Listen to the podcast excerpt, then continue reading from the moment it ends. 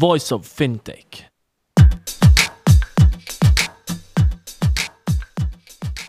Welcome to Voice of Fintech, a podcast mapping out the Swiss and global fintech scene, connecting fintech enthusiasts with startups, incubators, accelerators, business angels, and VCs, and incumbents interested in partnerships. Voice of Fintech will help you navigate the fintech ecosystem. Here you can listen to the startup founder stories, what investors and incumbents are looking for when dealing with startups, and find out more about resources provided by incubators and accelerators. My name is Rudy Falat, and I'll be hosting this podcast.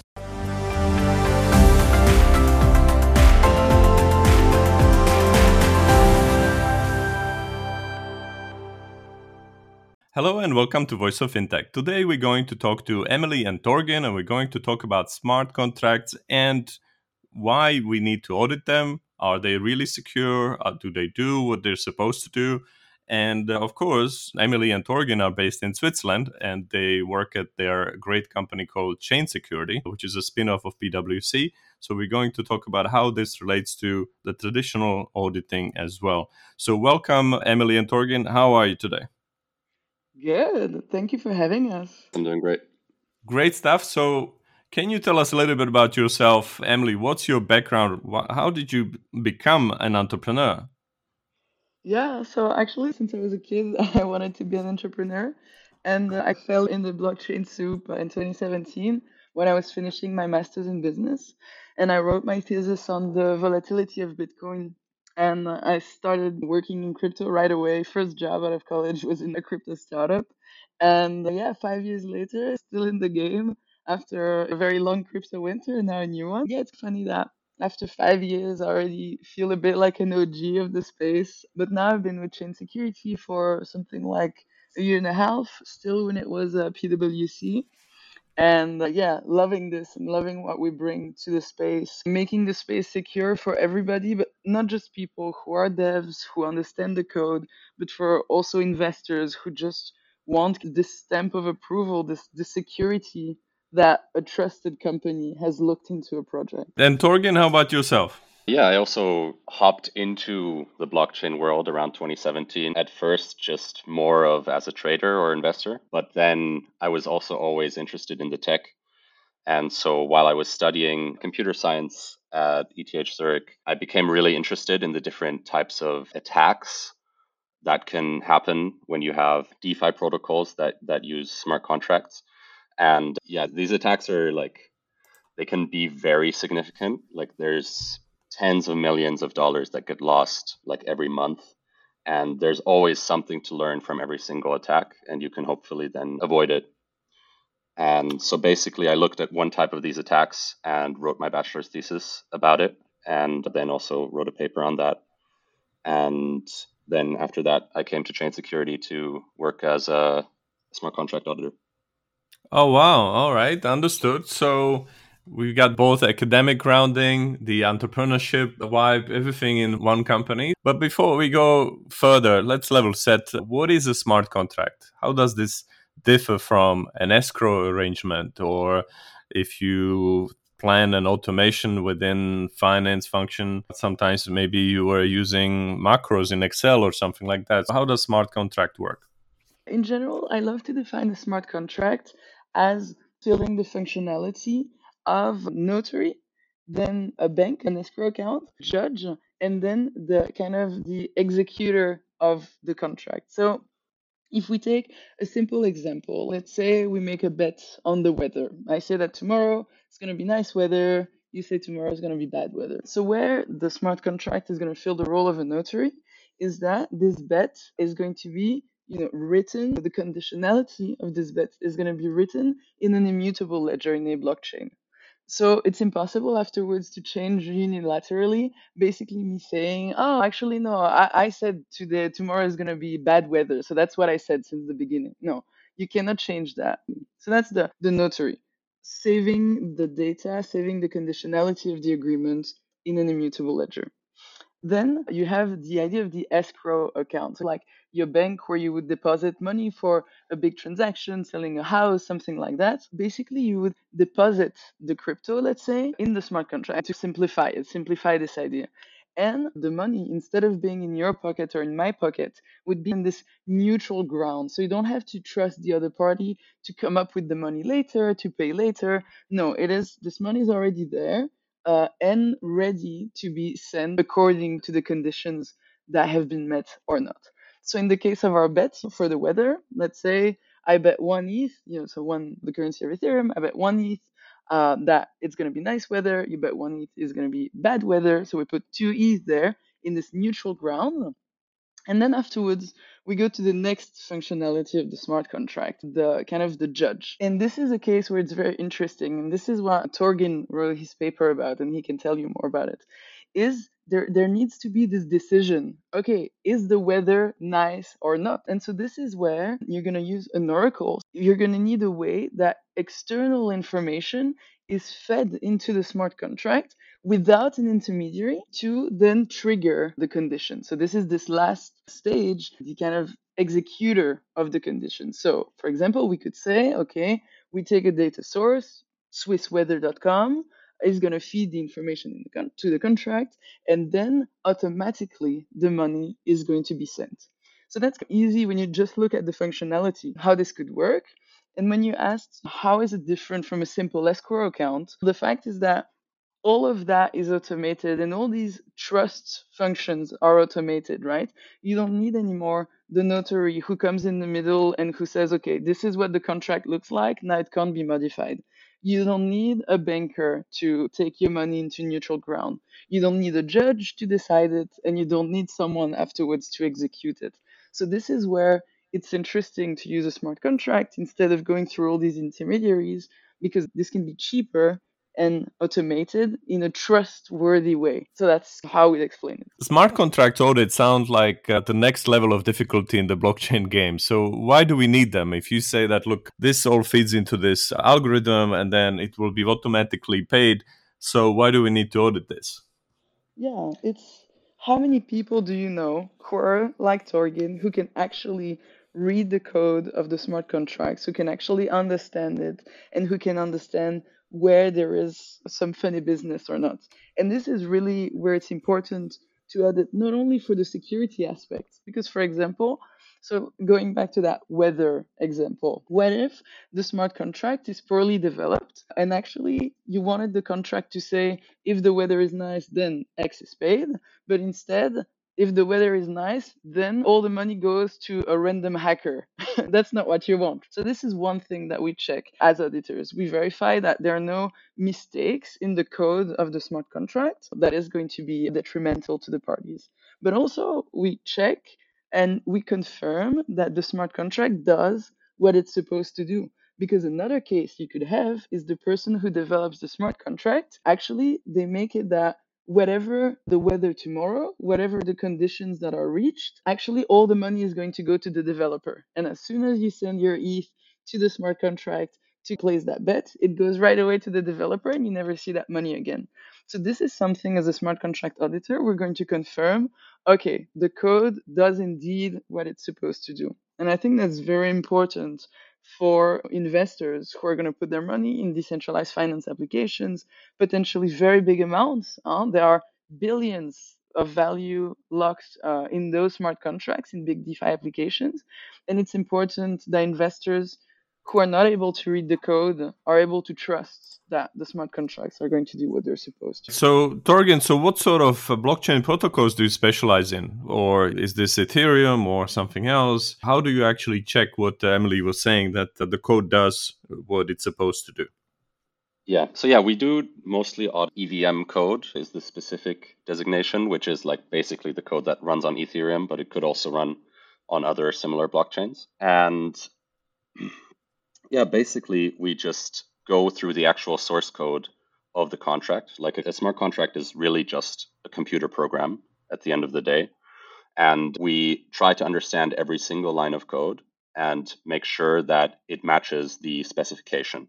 And the specification is basically where the developer wrote down what the code is supposed to do. And here we do check for the things that Emily mentioned that like the developer isn't evil. But I would say that's actually not even the main thing. Most of the time, the developer has good intentions for his own project, but he can still make mistakes. And I think that's like where the biggest value comes in is that we help the developer ensure that he actually wrote the code the way that he intended to and that he didn't make any mistakes because it's sometimes the code can be very complex. There are huge decentralized finance systems that are built where you can have any type of financial transactions. You can make trades between different assets or you can even lend or borrow assets. And here those are really complex systems and you have to understand every single part. And if there's just one small mistake somewhere it can have huge impacts. And so basically like we specialize in understanding the system very well and making sure that there's none of these unintentional bugs left in the code at the end. And how do you do it? Do you do it manually or with the help of some algorithms? How does that work? Yeah, so th- most of it is manual, just actually going through the entire code base and understanding everything. We do also use some static analysis tools, which can help us uh, help point out some common mistakes that get made often. But a lot of the time, it's actually just like business logic mistakes. And those things are very difficult to check for automatically because you don't have a formal model of what the logic is supposed to do in the first place. So, yeah, most of it is actual uh, manual code review work. All right. And uh, do you also get like a mirror contract or not? Just like in the good old days, you could look at the contracts that you're buying a company, there is some formula there. And then, of course, you can mirror this in Excel and model it and check whether it's written the right way, the way people understood it, they agreed to it, and they put it in a contract, and it works the same way financially as well. It sounds like you don't get the description or the contract, what, what the intention should have been, just the code. Yeah, we get the specification, which is like what okay. the developer intends. And then we get the code, which is what's actually going to be executed on the blockchain. So that is like the final thing that matters. If the specification is different than the code, then only the code matters because that's what's going to end up on the blockchain and what's going to be enforced by the blockchain rules as well. All right. And uh, maybe one other thing about this is, of course, we are in the early stages. Uh, but some of the protocols they try to say that look you don't need to always start from scratch so we have certain apps that you can put together like modules. Is there anything like that appearing already in the smart contract space? For example, that there would be an app which is used for a straightforward equivalent of, let's say, trade finance smart contract application or something like this or not yet and everything is custom made and you just you need to check it from scratch each and every time yeah definitely there's a lot of standardized stuff you see also a lot of projects forking each other, so copying a part of the code, because the code is all open source, which is great for innovation. You can take something a project already did successfully, but then you think you want to add a new functionality, make something more efficient, and so on. So you just have to copy this code. If you want, you can mimic it completely. But you, for example, Uniswap, SushiSwap, but you can tweak it a little bit. And this is also one thing I'd like to mention again, Torgin's paper, because the academic paper that he mentioned, he got a lot of praise for this. And it's pretty interesting to see the different connections between different protocols. And if you have really a financial audience, I think this it would, could be very interesting if Torgin tells us a bit about that. Yeah, of course. Go ahead. And also, we can put the link to the show notes. Yeah, so basically, the paper that I wrote was about Oracle manipulation which, as Emily mentioned earlier, like the goal of an oracle is to bring some outside information onto the blockchain. And specifically, I was looking at price oracles. So this is something that tells you the price of an asset, like for example, Ether. So an Ether could be worth like $1,200 today and then $2,000 tomorrow. Uh, you never know. Like it's very volatile. So you need so- some mechanism to always bring yourself the newest price. And then you can use that, for example, in a lending application. So there are these on chain lending markets. Compound would be one example of that, where you can put in an asset, um, such as, for example, one Ether, and then you can borrow a different asset. So you could borrow USDC, for example, which is a stable coin, which is always worth $1. But in order to know how much you can borrow, You also need to know what the thing that you're putting down as a collateral, which would be the ETH in this case, is worth. So if an ETH is worth $1,200, then maybe the lending market would let me allow would let me borrow $1,000 worth of USDC so that my collateral is always more than what I borrowed. Is it um, Is it like a pawn shop where if you want to get some money, you deposit, for example, your ring or something, and then you get some dollars until you return those dollars and you can get the ring back? It's kind of like that. Yeah, I would say that's probably a good analogy.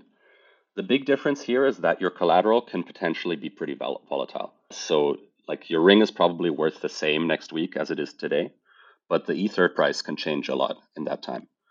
And so that's why it's very important to have an up to date price oracle.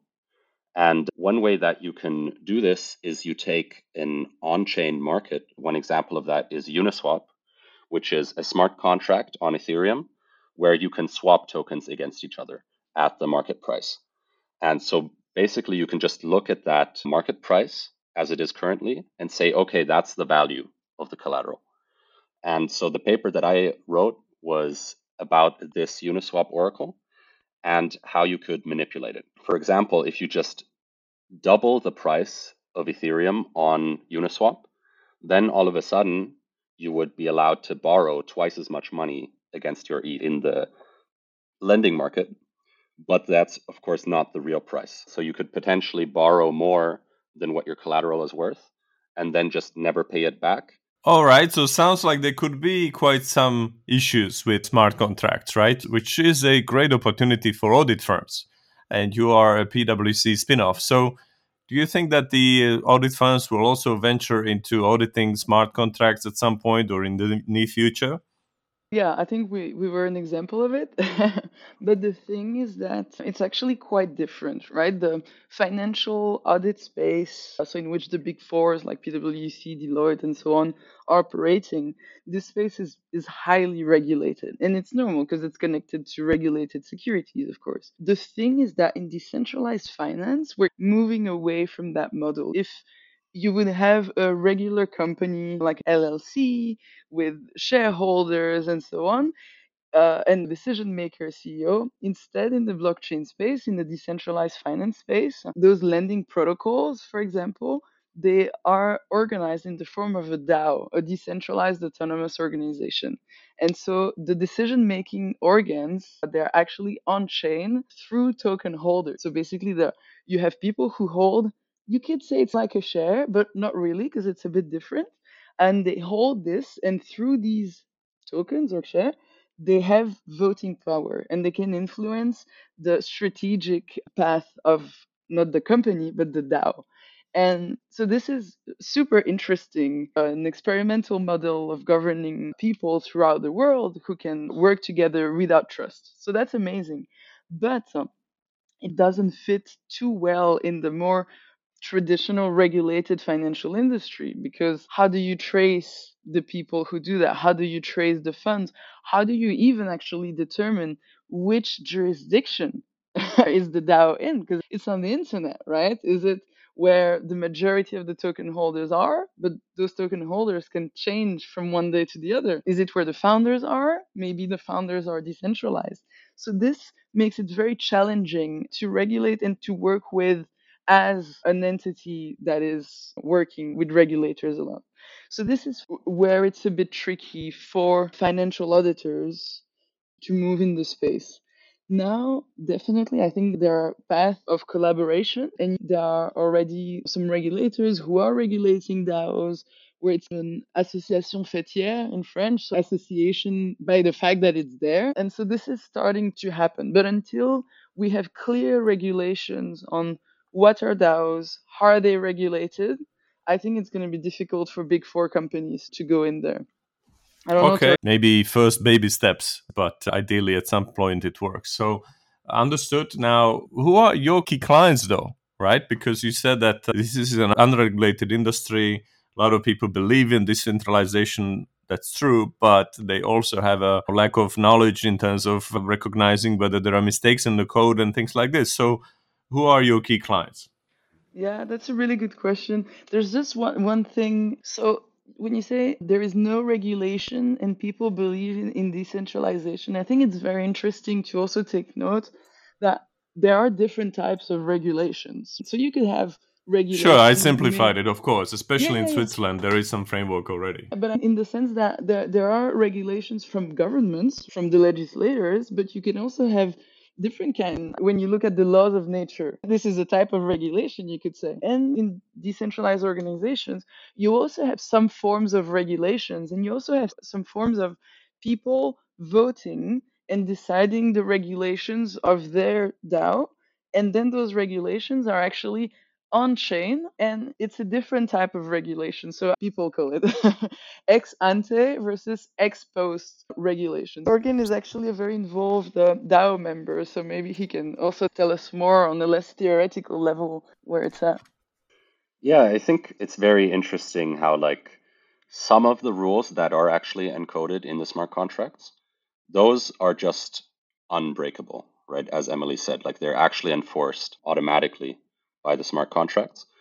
And then there's also a social layer to it, which I would say is like very similar to um, to other forms of organizing people. So I would say there's like a big difference between those two. The rules that are enforced by smart contracts are 100% enforced automatically, and that's something that's only possible on the blockchain without needing any regulatory oversight, for example, because the code just executes exactly in the way that it's written, and there's no way to change uh, or no way to avoid that unless you specifically write a function that does that. And then there's the social layer where this token voting governance and so on happens, where you still have to coordinate people. And yeah, I would say that's not very different than in the traditional world. All right. So, coming back to my original question, who are your key clients?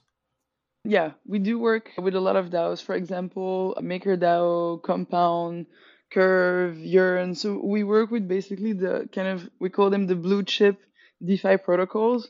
So it's the DeFi, uh, so the decentralized finance applications who've been there for a while and who are handling billions of value locked, as we call it, billions of dollars of value locked in their smart contracts. So we focus more on kind of high value work because we have a team that's extremely specialized and coming from Swiss universities, which still have a wide appeal globally. And yeah, we work with these or with kind of newer projects, but who are very promising, who are funded by top VCs like Andreessen Horowitz and so on. And so that's our target audience. And we also work a little bit with bigger legacy organizations, big companies. We worked with some central banks as well, but it's a different scope, right? Instead of auditing smart contracts, there is more we share learnings because it's been an experiment the decentralized finance which has been running for a few years. We have five years experience in the space. And as we're talking about cbdc central bank digital currencies developing in the future there, there is a lot that we can share with these actors who are considering uh, these technologies. So we also kind of support in that sense this kind of decision making process Right. So mainly it's DAOs and their investors, then some traditional incumbent players as well. Now, you said that, okay, you're checking this, you're using technology, you've got smart engineers, you've got a great team. I just would like to ask similarly, if I were looking at it as a potential client of an audit firm, how do you deal with potential liability? You told me that this works and then there is a huge blow up and it didn't work. I call you up and say, you owe me, I don't know how many ethers. Uh, what are you going to say? Yeah, so unfortunately, we're not perfect. So, in case we make a mistake, we're not able to cover billions that are in those protocols. So, we what we offer is our processes, which have been battle tested for years, and very strong quality assurance processes, the expertise of our engineers for a certain time on the code. And so that's what we offer. And there are a lot of auditors who have been, I mean, projects have been audited by different auditors and then there have been hacks and you can actually see online there's a leaderboard of the biggest hacks in decentralized finance and next to it you have the name of the auditor who edited those contracts thank god i knock on wood we are not on that ranking and i hope we stay away from it but this is something that happens to a lot of auditors and it's bound to happen because the projects are becoming increasingly complex. They all interact with each other. Yeah. And the best we can do if it were to happen to us one day again knock on wood it never happened we would basically try to do damage control and help the project as quickly as possible pause the smart contracts verify how we can stop the issues how to recover the funds and help in the communication with the community. So i think this is what we could offer but unfortunately no no liability nor insurance all right understood so linked to this though is how do you make money Yes, so it's a service. We are a service company. It's a fee. For example, for a longer audit, we're going to spend more time on it, and therefore we're going to charge more for something that, that takes more time. So it's not ri- connected to the risk. It's really connected to how long it takes, which is directly influenced by how complex a project is and how big it is. And uh, you're based in Zurich, and so how many people are in your team at Chain Security now? Now we are approximately 20, and when we spun off from this year, year and a half ago, we were approximately seven, so we tripled in size uh, in a year and a half. I'm pretty pretty happy about that. All right, that's brilliant. Now let's also talk about what's ahead of you, right? Because recently there was an Ethereum merge. I guess that's a potential opportunity for you to scale up even more, right? For now, we want to consolidate because we've seen a lot of crypto companies who grew a lot.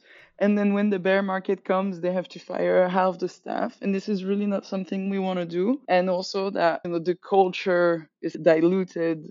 And especially for auditors, the auditing firms that we see on this leaderboard of, of hacks, these are auditors who grew too fast. And this is really something we want to avoid. So now we're consolidating making sure that our culture stays the same, that our quality stays the same. And that's really our goal for now. And soon we're going to, maybe in a year or so, we're going to start continuing aggressive growth. But yeah, with the Ethereum merge, maybe I can let Torgin explain a bit how it's going to change technically the security of smart contracts. Yeah, sure.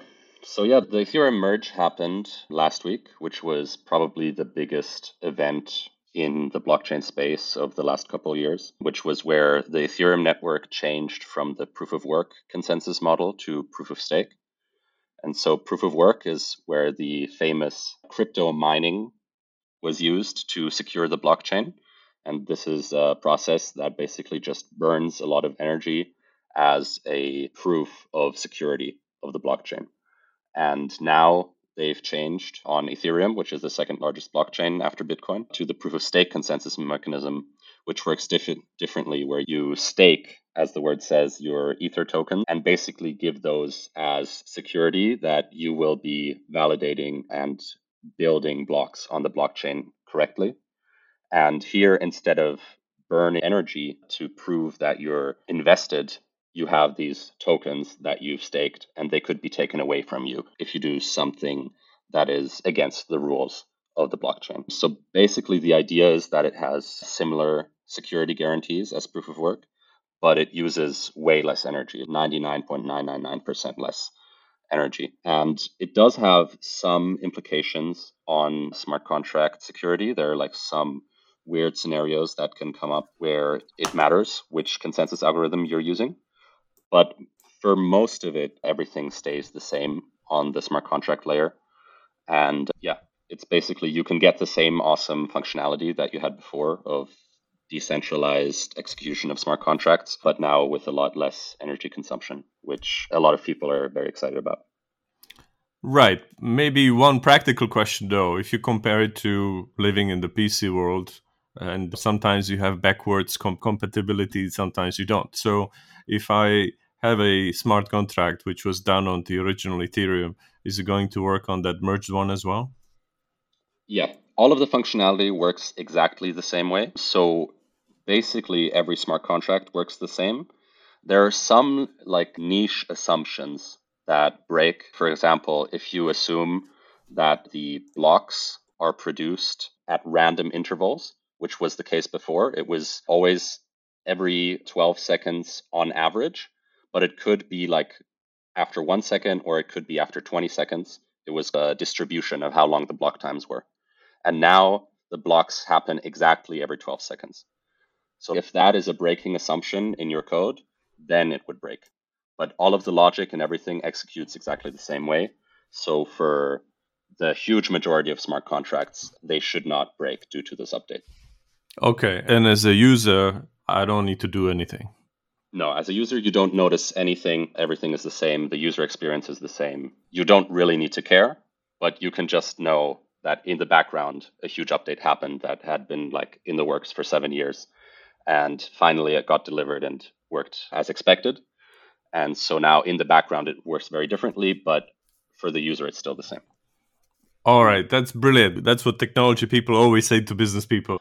I think a big difference also as a user is that next time your friends tell you that they don't like crypto because it uses a lot of energy, you can say, aha, not anymore. Is there any further reading that you could recommend apart from your paper, of course? Because sometimes people say if you want to read up on or learn about blockchain or smart contracts, everything is outdated by the time it gets printed. So I get my uh, information from other channels. So, is there anything where people can just on their own uh, learn a bit more, whether that's a book or it's a YouTube channel or a Twitter account that you follow that is useful? For me, being non technical, I like the Defiant. So it's a newsletter that is specifically around DeFi, decentralized finance. And it's it's not really they have a few guides but it's also the news of the week so i think that's pretty interesting and that's pretty accessible for people who are not technical but for technical things i don't know maybe Torgin knows yeah so my favorite person to introduce people to blockchain has always been Andreas Antonopoulos. He's like a very OG Bitcoin guy. He's been talking about Bitcoin since, I don't know, 2010 or something when nobody even knew that it existed. And uh, he's very good at breaking down very difficult contexts, very difficult things in ways that are easy to understand.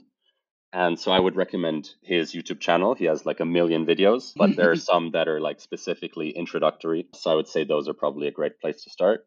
And then he's also written two books called Mastering Bitcoin and Mastering Ethereum. If you really want to go like deep into the details, then those are great, but they're probably not good as like a casual read. I get it. All right. For people who speak French, I have a great book to recommend by this author called Émilie Raffo, and the book is called Le futur des espèces. so it's an introduction on crypto, on blockchain, on Ethereum, on Bitcoin. I explain the merge because, like Torgin said, we've been knowing for seven years that it's going to happen. So I explained that already in there, and also the economic governance revolutions that the, these this crypto can bring. that could be a good resource as well.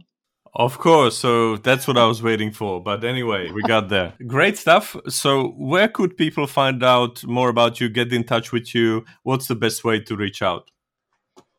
Yeah, our website, chainsecurity.com, has everything. You can see more about what we do. There's a big button, Contact Us, which goes straight to me. So yeah, they can easily reach out through there. Happy to to read you guys' opinion, to read you, to answer your questions, or to introduce you to to the relevant people. All right, brilliant. So thank you so much, Emily and Torgin, and good luck to you and Chain Security.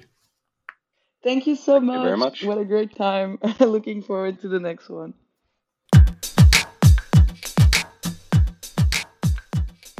Thank you for listening to Voice of Fintech podcast. If you haven't already, check out also voiceoffintech.com, where you will find all the episodes and additional resources related to the podcast. You can also subscribe to Voice of Fintech on Apple Podcasts, Spotify, Google, or any other podcast app that you like. If you have any suggestions on the topics or guests, or how to make this podcast better for you, please email us at info at voiceoffintech.com. Happy to hear from you. Thank you.